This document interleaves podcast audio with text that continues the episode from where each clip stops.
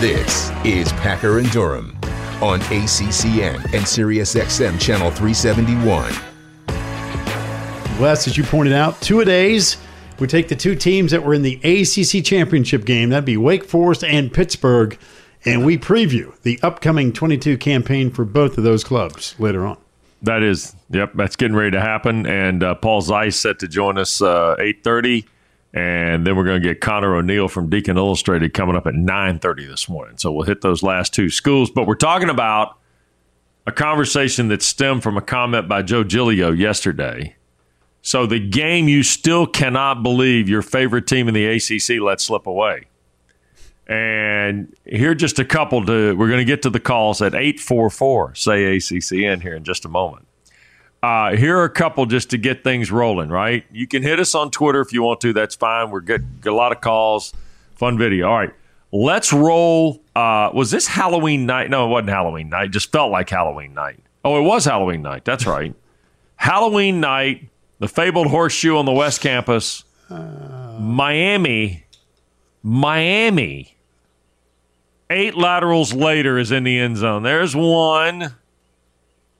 And we're going to get to two. Nobody's hit the ground yet, Pack. Uh, and there's Corn Elder. To say that this is the uh, ACC version of the Stanford Cal game would probably be an understatement, right? I mean, of all the games Yeah. in the history of ACC football, when that play happened, I, I know exactly where I was. We were renting an apartment because we were redoing our house.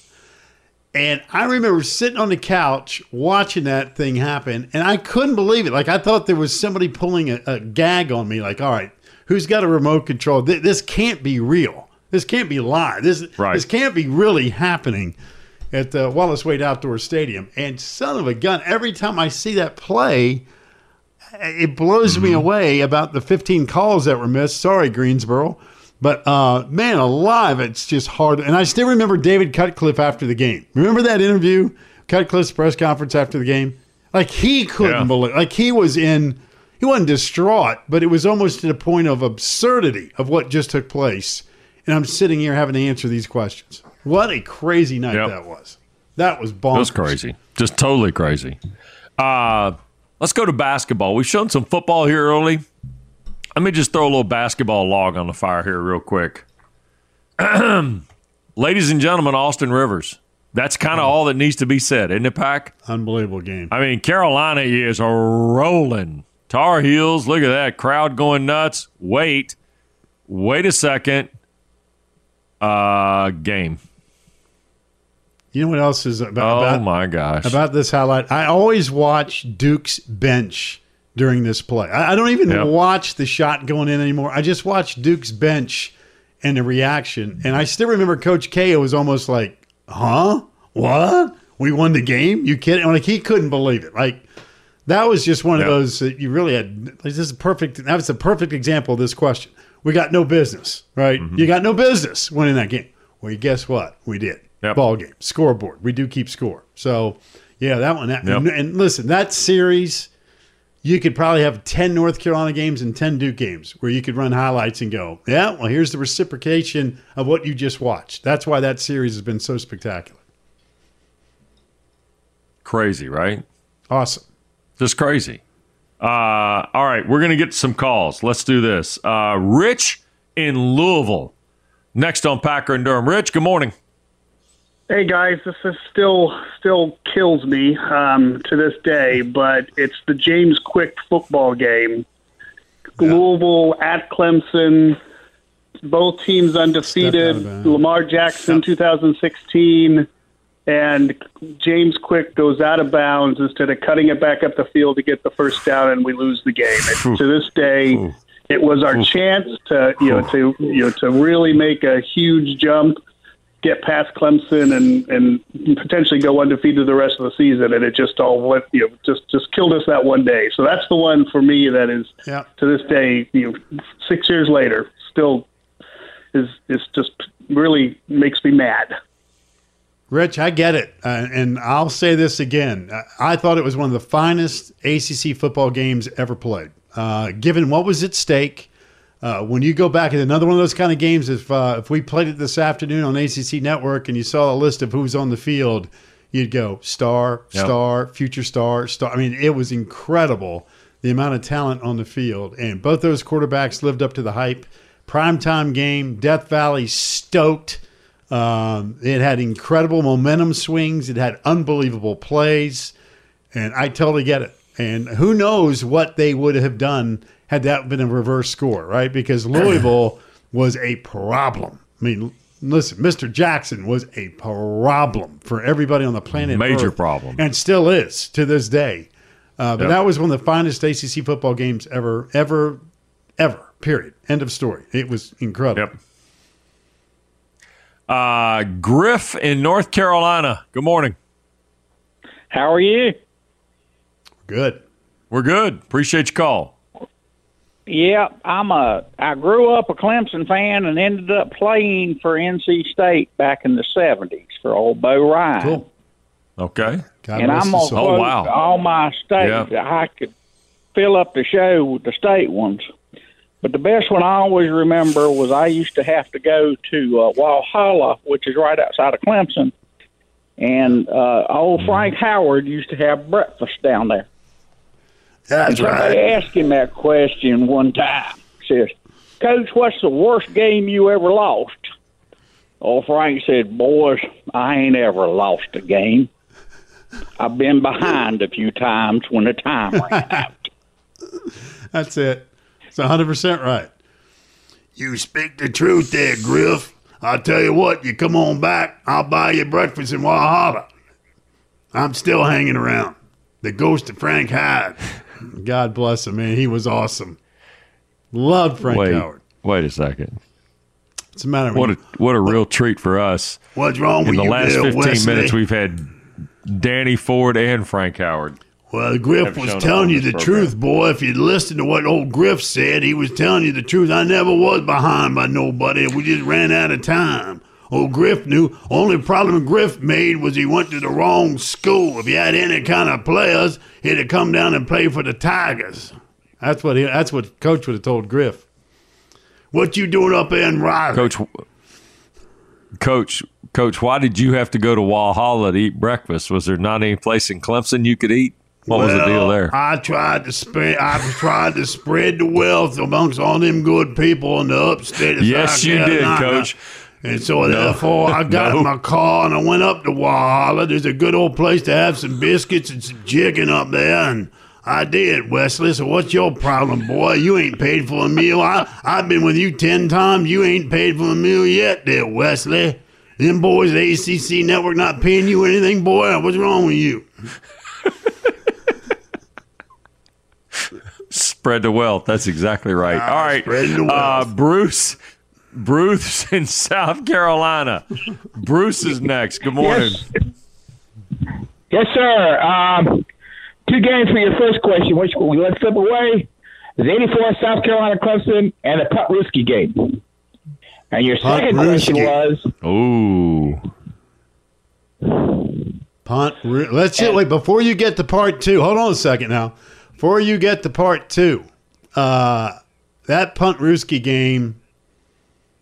Now that that was when I was running the network down there in Tigertown. Now, oh, the That's on the list. That's on the list of all timers. Clemson Yep. even knew the play, and the crowd was so loud they were screaming "fake, fake, fake." And old Bobby Bowden's old sly dog over there had that thing stuck right up his back sleeve. Said, "We're going to pull this play out, and we're going to ruin the party." And Yep. boy, did they ever! That was an amazing football game. Yep. All right. What else, Bruce? And the second part of your question is one that we uh, led, except we didn't win. I mean, we didn't lead, but we won the game. It was every statistic except the score. And that was a 78 Georgia Clemson game. That was the only loss that year. 78 Georgia. Was that Scott Woerner? Was that that era? Was that the guy that did it to you? Yeah, I think it's. That was, Scott Woerner uh, punt returns. No, that was when we fumbled two balls in the end zone trying to score. Oh, yeah, they've had some great ones too. Oh, They've had some great Oh, ones too. yeah. Now, And that was uh, the that was the, that was uh, Woody Hayes' last year. Yeah, that's right. Yeah. Oh yeah. Yeah. That's Seventy eight. Yeah. All right. Uh, Now he Next. also now Bruce, he also thank you. wait, wait, Bruce also mentioned the uh, '84 Clemson South Carolina game, and I think that was when uh, uh, Coach Morrison was at South Carolina with that black magic thing he had going on, and uh, they ended up South Carolina ended up scoring a touchdown and missed the extra point, but Clemson was offsides. They got a chance to redo it and kick the extra point, won the game by one. If I'm not mistaken Ooh. about that, if I'm not, and that was in Death Valley. uh, yeah. All right. Rankin in North Carolina. Rankin, welcome to the show. Good morning. What's up? Good morning. Buongiorno. Hey, Hello? Rankin, you gonna talk Okay, to us? Come on, Rankin. What you got Oh, for us. Rankin? I What lost you got? for a second. Uh, the Hey, late okay. 19 late 1970s NC State Carolina at State Carolina's killing State basketball game State makes a great comeback in the second half Clyde Glide Austin has the ball at midcourt and Dudley Bradley Yep. steals the ball and makes the dunk and That's right. State loses That's it. Yep. Yep. Yep. Now, Rankin. Wait, Rankin. Don't don't let Rankin go, Yes. folks. Rankin. Don't ever forget Kenny Yeah. Matthews' shot after Dudley Bradley's dunk almost went in. Yeah. Don't True. ever forget that. yeah Because if Kenny Matthews makes that shot, it goes along the lines of Marcus Paige and Chris Jenkins, right, Pack? That's right. We talk all the time about how Marcus Paige's shot for Carolina against Villanova at the Final Four to tie the game was one that's now been completely forgotten, and arguably Paige's shot's a hell of a lot more difficult than Chris Jenkins. But if Kenny Matthews makes that shot, nobody remembers Dudley Bradley's steal, right, Pack? That's exactly right. But that was a great game, and, and again, I was there. I was at Oh. Reynolds that night, and place was roaring. That second half, the roof was coming off Reynolds Coliseum because, like you said, like Rankin Yep. said, North Carolina punked them in the first half, and then stayed at this crazy Oh. rally. And when Clyde DeGlide took it around midcourt, and Dudley Bradley picked it clean as the day is long, and ball game. That a typical state Yep. Carolina late seventies. Man, they had some classics too. Incredible game, amazing. On the tartan floor at Reynolds Coliseum, boys. Yep. Woo! You could see the lights glaring off that floor. Yep. State was wearing the uh, State was wearing the big numbers by then. They weren't wearing the Sonons. They were wearing the big numbers. Clyde had the the names were bigger on the back. The numbers were bigger. It was awesome. and they had the old crowd noise meter. They used to have this crowd noise meter with just bulbs in Love on all thing. four sides at the top, and that thing stayed lit the entire second half. I mean, Yep. it was so. In fact, this is going to sound stupid. What I'm about ready to tell you, it was so loud it was almost quiet because it was such a such a din that you couldn't you couldn't hear anything. So it was almost like uh, Right. you're in bubbles or something. It was it was bonkers how loud it was in that place. But man, Dudley Bradley, Yep. it was as pure a pure steel as you'd ever want to have, right there at midcourt, and there was nothing anybody could do about it. What a game! All right, we'll get back to more of this as the show moves on. Uh, we're going to take a time out. When we come back, Megan Gebbia is going to join us. She is the new women's basketball coach at Wake Forest. Look forward to talking to her. Paul Zeise is 15 minutes away, one of our favorites on this show. He's got to be at a tea time somewhere in Western PA on a Tuesday because, you know, yesterday's a maintenance day, so I'm sure Zeise has got it pegged and ready to go today. So we're going to talk to him, and I bet it's from the car. Uh, and when uh, when we could return though, off to the Twin Cities. Uh, Megan Gebbia is the new women's basketball coach at Wake Forest. After a terrific tenure at Mer- American University in Washington, she takes over the Deacs. We will talk to Coach next on Packer and Durham. The Packer and Durham Podcast.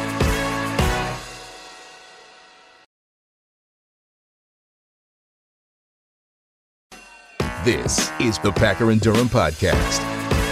Packer and Durham on a Tuesday, 844 say ACCN. That's 844 say ACCN. We'll get back to your phone calls. We got guests coming up again, two a days. It's all about Pitt, it's all about Wake Forest football. But, Wes, it's more than just Wake Forest football today on the show, right? No, no, you're exactly right. Uh, almost a month ago, Megan Gebbia was named the head women's basketball coach at Wake Forest. Uh, so she will be guiding the Deacs. uh, this coming season. And she joins us this morning from Winston-Salem. Uh, Coach, first of all, welcome uh, to Wake Forest, the ACC, and to Packer and Durham this morning. Uh, I would ask you if this has been the fast track, but I think I know whatever's faster than fast is probably what this has been in the last three and a half or four weeks, right?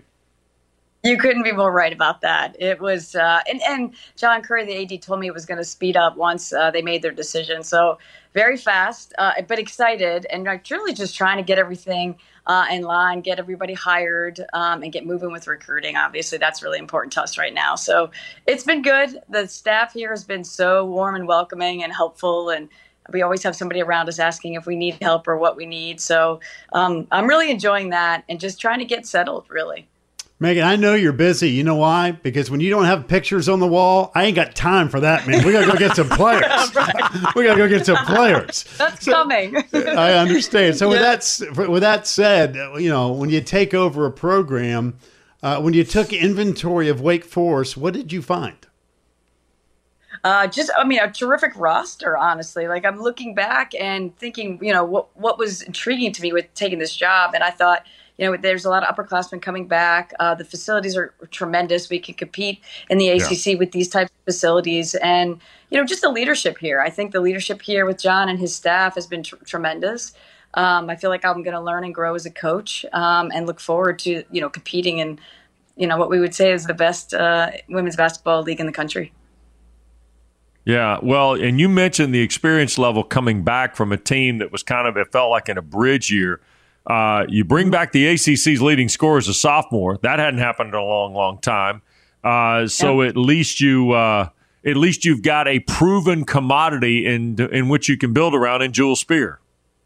Yeah, she's tremendous. We had a really nice conversation um, in the very beginning, uh, right after the press conference, about like my beliefs and how we want to run the program, and we we really see eye to eye on a lot of things and it really made me comfortable with being here, having her support. Um, and just really wanting to learn and grow as a player and continuing her her path in the ACC. So we've talked a lot about that, and she's excited. I think you know in workouts and things like that that we've been having over the summer, um, she's really bought in, and, and really the team in general has bought in. So I'm just excited to you know work with them throughout the season and see what we're we're capable of doing. Uh, but her with her. Mm being the, the leader of the team, honestly, um, and her ability and her and her belief in herself, I think, is really a big part of what this program is going to be about moving forward. You know, in this day and age of the transfer portal, I think anytime there's a coaching change, regardless of sport, there's always the flag of all right. You know, who who can you keep still intact, or who's got to go? I mean, it's just the nature of the beast in this day and age. Uh, when you take over the job at Wake Forest, how important was it from a roster perspective? Like I said, when you took inventory from this day and age of the transfer portal, I mean, let's be honest, most of those players probably didn't know who you were, probably might have heard of you at American, and all that stuff, but they don't really know who you are yet. How critical was that yeah. period immediately to say, listen, here's who I am, here's how we're going to go about doing our thing, and let's go get to work? Yeah, I mean, I think that's a huge point that you're making. Um, you know, I just left a program where we had people transfer into the portal as grad transfers. So you know that like coming into this situation, I wasn't sure if they were going to stay or not. But I think after the first week and them getting to know us a little bit and what we're about, I think made them feel a lot more comfortable. I think initially they were not sure for, and I think you could ask any of them that. But I think once they learned uh, kind of the relationships that we're trying to build with each and every one of them, and I really think they bought into the, the school. I mean, I think you know you want people to stay because they enjoy being here. If something were bad were to happen, you know, career ending injury type thing, you want to be able to say that you chose the right school. And I think a lot of them are here for that reason and the education piece as well. But yeah, I mean, I was concerned. Um, heading into this, but you know, so far so good. I don't want to jinx myself at this point, but so far so good. All right, so you've done this obviously before. Uh, terrific tenure at American. You go to a couple tournaments there. You've been to tournaments at Marist, obviously at Sweet 16 as an assistant. You've been to the NCAA tournament. You know the competitive level of the league. I mean, you're in the East Coast. You know where the ACC's been. Kind of how are the points of attack here? Obviously, you've got, I think, two of your assistants have already been brought on who were with you at American. I think that continuity certainly helps.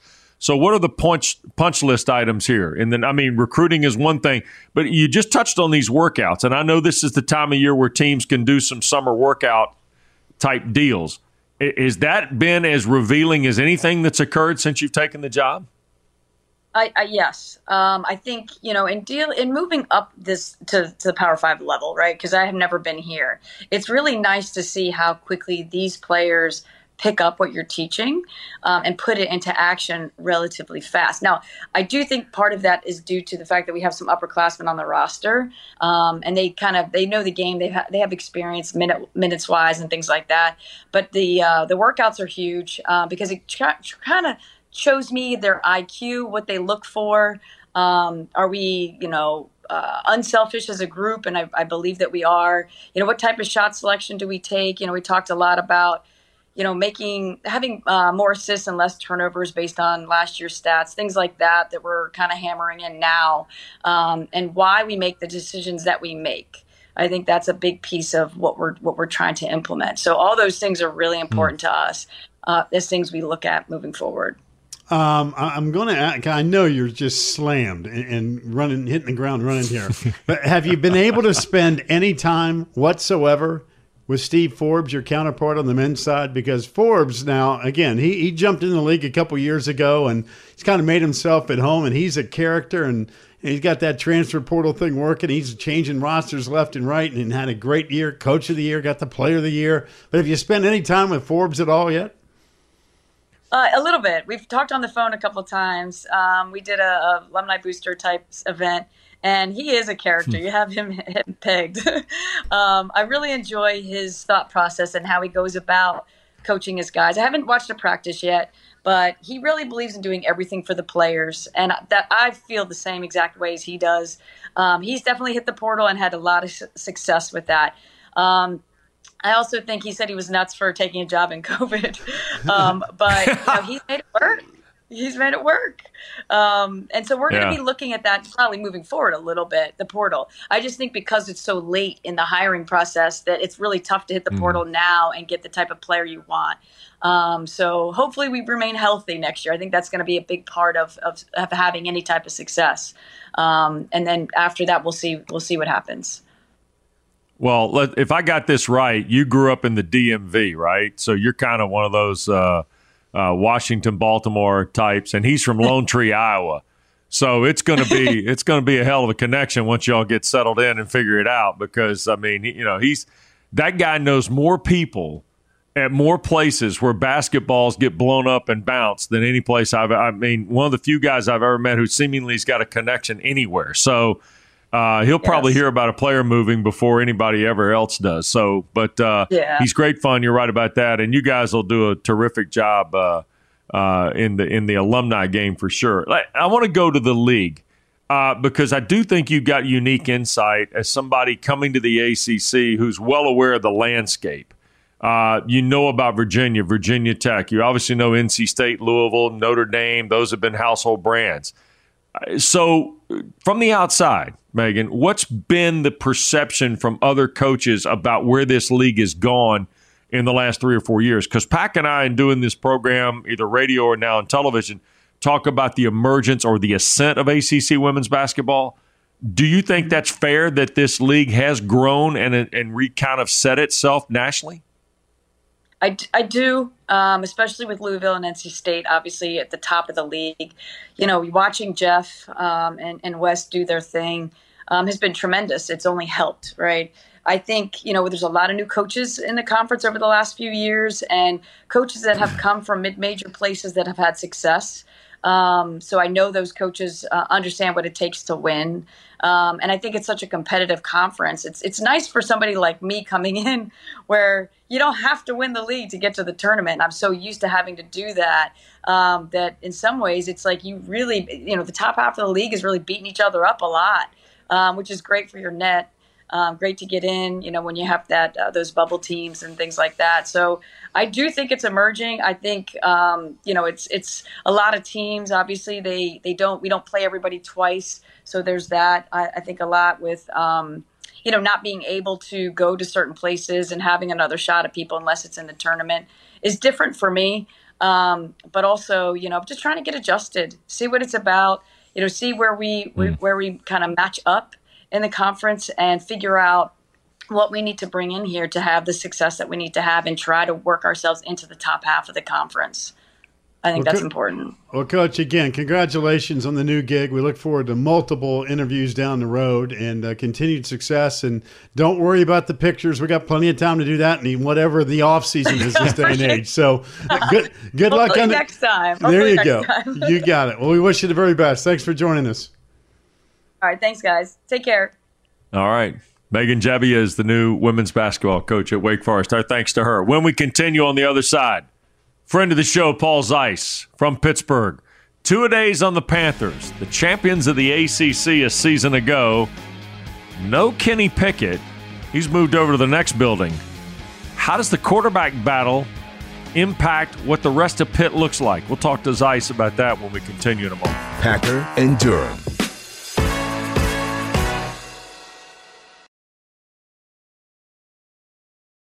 Here's Mark Packer and Wes Durham. Packer and Durham on a Tuesday. Two a days continue. In fact, they end today for us. But uh, we're going to take the two teams that won their respective conference divisions last year. Of course, the Pitt Panthers went on to win the ACC championship about three miles from where I am currently sitting. And it was an amazing year for Pat Narduzzi, Kenny Pickett, and Panther Nation. And Wes, you know, there are going to be a lot of folks that are going to be kind of like, all right, well, Pitt won last year, but we'll put them over here. Don't put them over there. I think Pitt could be a problem for people again. This is a team that's got a lot of Yeah. dudes back, even though Kenny Pickett is no longer with the Panthers. Yeah, we're going to talk to Paul Zeise, obviously, uh, who is uh, media mogul in Pittsburgh. He'll uh, join us here in uh, just a second. Uh, it's, I think, it is a quarterback conversation. Uh, in fact, let's bring Paul on here. the The quarterback conversation is going to take place with Kedon's. Look at, look at. Wait, hold on. Zeise is joining us, and I was expecting the car on the way to a Tuesday tea time. I cannot tell you how disappointed I am. Well, uh, tea time today is actually about 9:45, so I don't have to be in the car yet. Just yet. Soon, but not yet. Oh, all right. So if I told you that the number one priority for Pitt is determining the quarterback, is that fair in describing the concerns of the whole team? That just seems like the one thing we're all waiting on. But there are not a lot of other questions. Otherwise, this football team looks pretty solid, Paul. Well, you're right about that. I think the biggest thing, I don't know that they're really deciding the quarterback. I mean, I can't imagine they brought Kedon Slovis here not to be the quarterback, uh, and and you know that that's the way it played out in in spring uh, spring drills, where he was you know the the primarily the the number one, and um, he's the guy that people forget. Some you know uh, what he throw for like 3,800 yards, 3,900 yards or something as a freshman in the Pac-12 uh, at USC. He's obviously proven he can play at a pretty high level, you know, against Power Five competition. Um, you know, he's a guy that they brought here because they feel like they felt like quarterback was their biggest need. Um, and so I think when you you know add it all up and everything else, um, he's a guy that probably is going to be, uh, I think, a really good player, and mostly because he's going to be put in a situation where um, he's going to he almost have to succeed just because uh, the players around him and, and the team around him is so good. Uh, you know, it's funny when I look at Pitt, and you're closer to it than I am. Um, but you know, I, I think the quarterback thing will work itself out. I mean, Slovis can play. I mean, anybody that Right. unless you've been underneath a rock.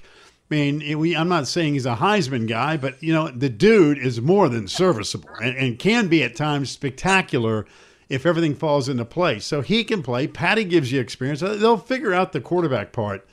But you know, you lose Jordan Addison, and that's a dude. Now that guy was a special player. I'm kind of curious, Paul, to see who steps up at the wide receiver spot, and on the other side at linebacker.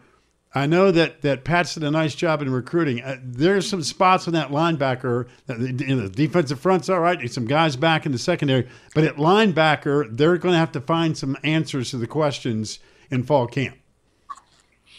Well, yeah, I mean, uh, they still have some some really good players at, linebacker. And the other thing, uh, they they went out and got a couple of guys in transfer. I, I've said this before. I think I've even said this on this show.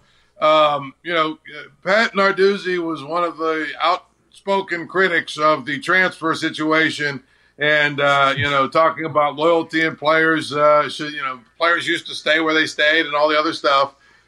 But he has really figured out how to use the transfer portal to his completely to his uh, uh, uh you know in his favor, better than just about any coach I can think of. You know, you talk about linebacker, you talk about receiver they went out and got guys at both of those positions. Um, if they could afford to lose, and obviously you lose Jordan Addison, it's you're losing a big time player. But you could, if they could afford to lose a player at a position, um, receiver is, is where they could have afforded to lose it. They have so many guys on this team that are so good.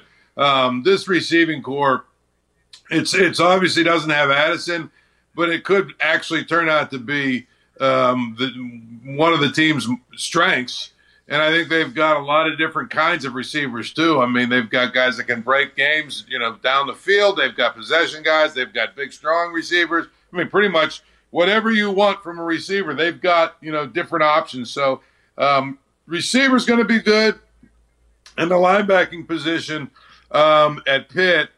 It, it, because of the way they play defense, you obviously have to go, have good linebackers, but it comes really, really 100% down to their defensive line. And I think you know, as we saw in that Wake Forest game, you know, this defensive line and defensive front seven, um, and it got better as the season went on because they they grew up, they got a little older. Um, you know, they've got guys like Calijah Kancey back who might be, you know, an All American.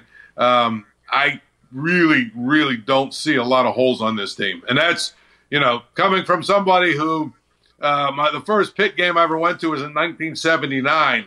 Um, and so I, I can I can tell you, uh, I, I, would say there's a, a, fair amount of cynicism about Pitt that has grown in me over the last 50 years or whatever, 40 years, just like everybody else who's watched Pitt and watched Pitt lose in ways that you just say to yourself, how in the world did they just lose this game?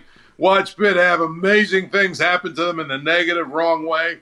Uh, I've done that for 40 years.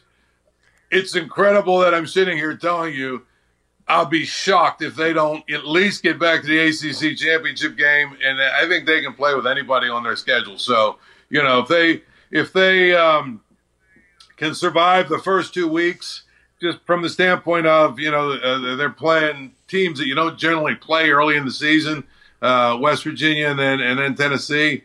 I mean, there's a good chance they could play against Miami for a chance not just to go to the ACC tour, uh, championship game, but also for a chance to go unde- undefeated. Woo. Hmm. All right. Now, Paul, you mentioned West Virginia on the first and Tennessee on the 10th. I want to get right to the backyard brawl here because there is something about WVU being back on the uh, on the schedule. Um, you know, there Packer and I were talking about uh, West Virginia and Virginia Tech playing, and after having a cooling off period, Pitt and West Virginia probably needed to have a cooling off period, right? I mean, now they're back, and this just feels good about college football to get these two playing, doesn't it? No, absolutely. I mean, this is, you know, um, I, I, would say, what's Wake Forest from? Uh, how far is Wake Forest from Chapel Hill? Like 50 minutes, 55 minutes? Or is it a little more than that? Yeah, neighborhood of that, you know, maybe a little more. It's, yeah, it's it's very similar. I mean, you know, it's two different states, but you know, um, and maybe I fractured a few uh, speeding laws and things of the such. But I've been from downtown Pittsburgh to, you know, Morgantown in 50 minutes, uh, and so uh, it's it's really um, two teams that are literally in each other's backyard. I mean, great examples is just Rodney Gallagher, who's one of the best, you know, one of the top rated players in Pennsylvania. Um, and he's from down near uh, Uniontown area, which is technically in the league that is in Pittsburgh, you know, the WPIAL, which is the high school league that really encompasses uh, Pittsburgh. But he's actually 15 minutes from Morgantown, you know, from from uh, Mountaineer Field, and of course he he uh, uh, committed to West Virginia over Pitt, and people were kind of like, "Oh, I can't believe a kid like that would you know go go there." And it, it's like, well, he grew up 15 minutes from from West Virginia. That's where a lot of kids. I mean, if you get 15 minutes south of uh, Pittsburgh, you know, you start getting into the territory where people are, are, are you know are, are West Virginia fans. It's actually closer to go to West Virginia than it is to go to Pitt. It's on, you know, a little bit south. So at the end of the day, it's a it's a rivalry that should have never gone away, but it was getting really nasty uh, in a lot of different ways. And there have been some absolute classics. And I'll tell you, I don't know if you saw this on social media, but this kind of just gives you a little flavor about this and how spicy this this uh, rivalry is. Pitt, um, I don't know, if you, a couple weeks ago had a uh, a post on Twitter that said 100 days out, can't wait for the backyard brawl, and it had a picture of the, uh, the Pitt Panthers running out of the out of the sta- out of the tunnel, and the two helmets. If you look at the two helmets, one says 13 and the other says 9. So, uh, in, case, in case you, is tremendous. In case you can't remember uh, or don't remember, um, you know, West Virginia was on the verge of a national championship. Really, I think they would have beat Ohio State, to be honest. But they, they were on the verge of, Ohio, of, of, a, of a national championship, and all they had to beat was a really not a very good Pitt team uh, right. complete with uh, Dave Wannstedt. I don't know if you remember images of oh, Dave yeah. Wannstedt on the crutches because he blew out his Achilles heel. You know, for like two weeks, he's reeling around on one of them little wheelchair things. You know what I'm saying? At, at the facility, and everybody's like, "Boy, this was going to be an absolute bloodbath." And somehow, some way, Pitt won the game 13 to 9. So that that game, um, you know, anytime a West Virginia fan has anything to say to Pitt fans, they all, you know, 13 to 9 is all you need to say. But that's how these games are, which is why, even though I think Pitt is a lot better in West Virginia, I mean, I have no idea how that game is going to end up. I know it'll be sold out. I know there'll be a lot of uh, probably language used in the stands that uh, probably is not appropriate for kids. Um, and, and, and I know the game is going to be a lot of fun. It's hard to believe that was 15 years ago, but that might have been the craziest year of college football in terms of the last month with everything that had to happen. And eventually, LSU won the whole thing. And they looked like they were dead in the water right. after losing at home to Arkansas late, late, late. But you're right. I mean, all West Virginia had to do, I think they were like a two or three touchdown favorite in the rain at home. 28 and a half point favorite. Is that what it was? I knew it was a big 28 number. and a half point favorite. In fact, they yeah, they were they were like uh, remember I think didn't Stanford beat USC that year, and I think Stanford was like a twenty eight point underdog yeah. as well. The big thing with that game, I can honestly say this because you remember they had Pat White, they had Steve uh, Slaton, they had that whole you know uh, uh fastest show on turf or whatever, and and I and, and I'm gonna tell you the year before they put up 645 yards against Pitt's defense in a game that, uh, in a game where I basically, which is, I, I, still see Steve Slaton running wheel routes down the down the side of Heinz Field for touchdowns. So, but but this game was in Morgantown, yeah, and you know, yeah. it's the one time. It's the one time I walked into a game, you know, because I was obviously covering the game. I walked into a game talking to somebody and said, "I've sat here for one week." And I cannot come up with one legitimate, realistic, conceivable way that Pitt can win this game. In fact, I think I'll be writing my story by the end of the first quarter because it's good. They're they're going to be up twenty-one nothing. It's going to be over. and somehow, and it was one of those things as the game kept going on. I mean, uh, uh, as the game kept going on, I kept saying, "Okay, this is the possession where you know Slaton Pat White goes, you know, all the way down the field and score, and it's over. Once they get a lead in this game, it's going to be over." But I will say this Pitt fans, and I don't know that they're wrong, are still a little bit salty about the fact that it felt like Mike Tranghese and his referees wanted wanted to make sure, about, you know, the Big East got a team in the national championship game because they made some mm. ridiculously, ridiculously bad calls down the stretch against Pitt. But you know, that to yeah. me, is the greatest performance. Uh, you know, people people ask me real quick. People ask me all the time, who's the best Pitt player that I can remember. Now, there have been guys who've had greater college careers, I mean, greater pro careers. But I'm going to tell you, if you remember that Pitt team and how absolutely atrocious they were throwing the football, and they were really bad. They, that that was a team, honestly, that looked like they were like uh, you know, a 19, you know, 10 football team that didn't understand how to throw a forward pass because the quarterback situation got so screwed up. But they they had they had LeSean McCoy, the greatest season yep. I think I've ever had. I've ever watched a Pitt play, and I watched Larry Fitzgerald almost win a Heisman. I'm telling, and Pickett last year. what LeSean McCoy did to carry that offense, and, and in that game in particular, he was a man among boys. So, uh, yes, great, great memories with West Virginia. You know, by the way, All right. uh, now that we got West Virginia uh, locked and loaded, uh, can we do anything for Pitt and Penn State? I mean, Pat Kraft is now the AD over there at Penn State. Can we, can we ever get that thing renewed? What do you think? I think as as long as the e- um, how do I say this a nice way? As long as the egos of the two coaches are as big as the they are, and uh, I love Pat by the way, but I mean as long as those two coaches still, I mean I just don't know that that game's ever going to happen. I, I hope it does, but um, the two coaches I think are entrenched in blaming the other coach for the reason why it's not play, being played. So I would say. I, I don't have nearly as much hope that that's going to play be, be That's too bad. That's too bad. I'd love to see it. Can I just can I just say Paul Zeise never disappoints on this show, Pack? Can I just say that? You just did. Can I? I mean, it's, I know. It, I'm telling you, dude, you're awesome and grateful for your time you. today. Fairways and greens to you this morning, 9:45. By the way, here's the tweet from Narduzzi's account, no less. Pack. 100 days till Heinz is rocking. Can't wait. Look at the 13 and the 9 helmet. I mean, that is just getting in your business. Look at Yeah, that. that's that's how they That do is things. awesome. That's how That they is do awesome.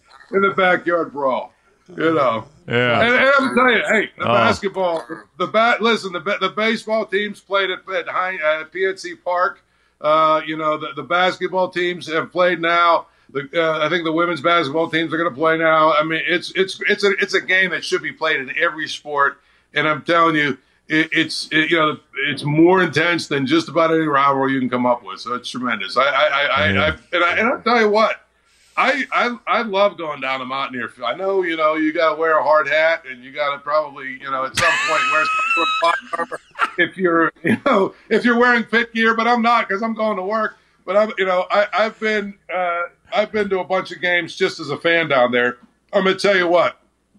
What you can say whatever you want to say about West Virginia, and of course we get all the jokes. You know, I mean, I, I, I, I'll give you a real quick one. I'm, uh, a bunch of years ago, the uh, announcer at Pitt Stadium got suspended for two games because he said there's a car in the parking lot. Uh, oh, what did he say? There's a car in the parking lot. Uh, the lights are on. You need to go uh, go turn the lights off. It's a West Virginia license plate with the with, with, it's a license. It's a West Virginia license plate that reads E I E I O. So. right. I mean, is not like, right. come on. That is not there- right. There's just like no, there's no rules when it comes to this thing. So that it is a lot of not right. Yeah. That is not right. All right, Paul. Be well. See you soon. All right, Thanks. we'll see you guys. Have a good one. All right. Paul's ice. With West Virginia jokes on top of it. That was a uh, that was a clever tweet. However, yeah, yeah hey, that Yeah, I was love clever. That was good. That was good. Yeah. All right. When we come back, we'll squeeze in a couple calls. Uh, Danny Graves from Omaha, Connor O'Neill still to come on two a days with Wake Forest, and more. Power Hour just around the corner on Packer and Durham. The Packer and Durham Podcast.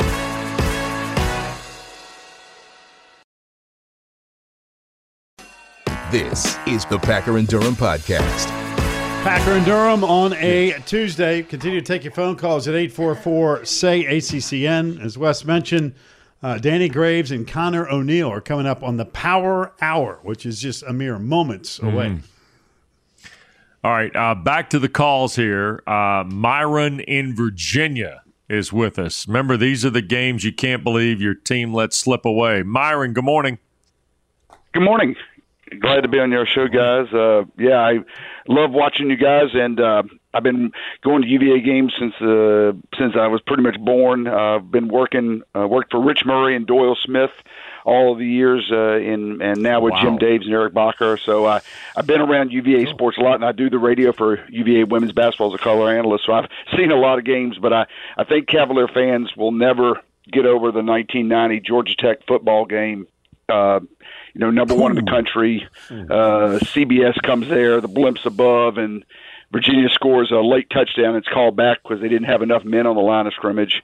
And then Georgia Tech comes down and Scott Sisson, who's probably not a name that a lot of Cavalier fans like, he boots one through the uprights. And uh, of course, Georgia Tech and Bobby Ross go on to win the national title. Uh, that was a that was a tough day in Charlottesville. That is a good call. Yep. That's a really good That's call. a really good call. You know, That's, it's funny uh, too, Wes. That game. That's one. That, yeah, I was going to say that game Mm-hmm. in particular. If you would have told somebody before the game started, the winner of this game would go on to get at least a share of the national championship in football. If you would have Right. asked that question to anybody walking through the gates in Charlottesville that day, I, I would have loved to have heard the responses because that ended up being true. But you didn't think it was going to be Georgia Tech.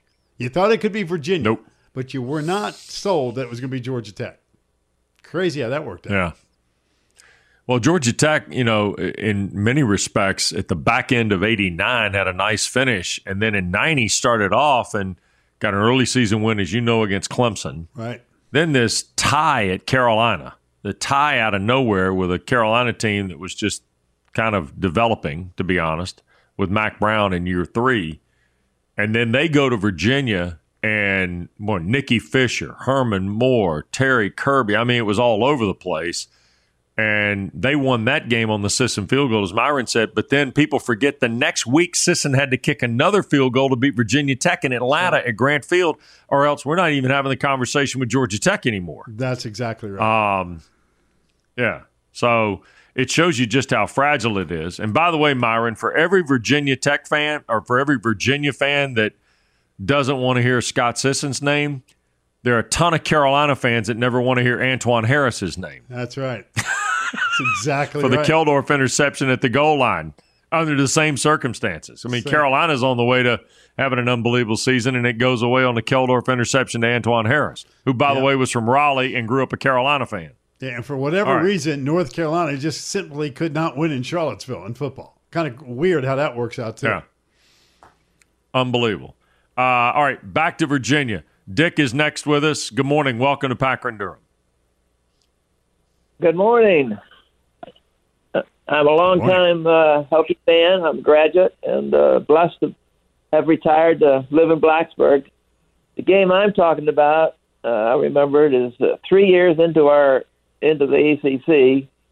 Our former Big East rival, Boston College, beat us in Lane Stadium after we'd led uh, practically the whole game, and. Um, uh, I just couldn't. Matt Ryan was our quarterback, and he threw a touchdown into the end zone right at the end to win the game. But we got redemption because we played them again in December in the ACC game and won the championship. Mm-hmm. That's right. Yeah. That, Yep. That BC. That's another Virginia one. That's a great call, Lane. too. Yeah, that BC game at Yep. Lane Stadium where he throws across his body, and it's like, man, the ball was in the air. It seemed like forever. Perfect pass for the touch, and that was it. David's spot on. That- seemed to be a game that Virginia Tech had in control, and they just didn't know how to close. And you give BC all the credit. Uh, and unlike Giglio's comment, uh, BC actually did win the game because they won the game. They took the lead and won the game. Yeah. That's how that works. Yep. There you go. Great calls. Uh, Matt Ryan to Andre Cal- Challenger Callender was on our list too. By the way, we were going to show that, but yeah, we don't need to. Dick just covered it for us. Yep. Uh, when we come back, Danny Graves from Omaha highlights the Power Hour. Connor O'Neill, Wake Forest two a days, and more of your phone calls on games you cannot believe your team let slip away. Notre Dame on the bump at two o'clock today against Texas A&M. Loser leave town game coming up from Omaha. Danny's next on Packer and Durham. Packer and Durham.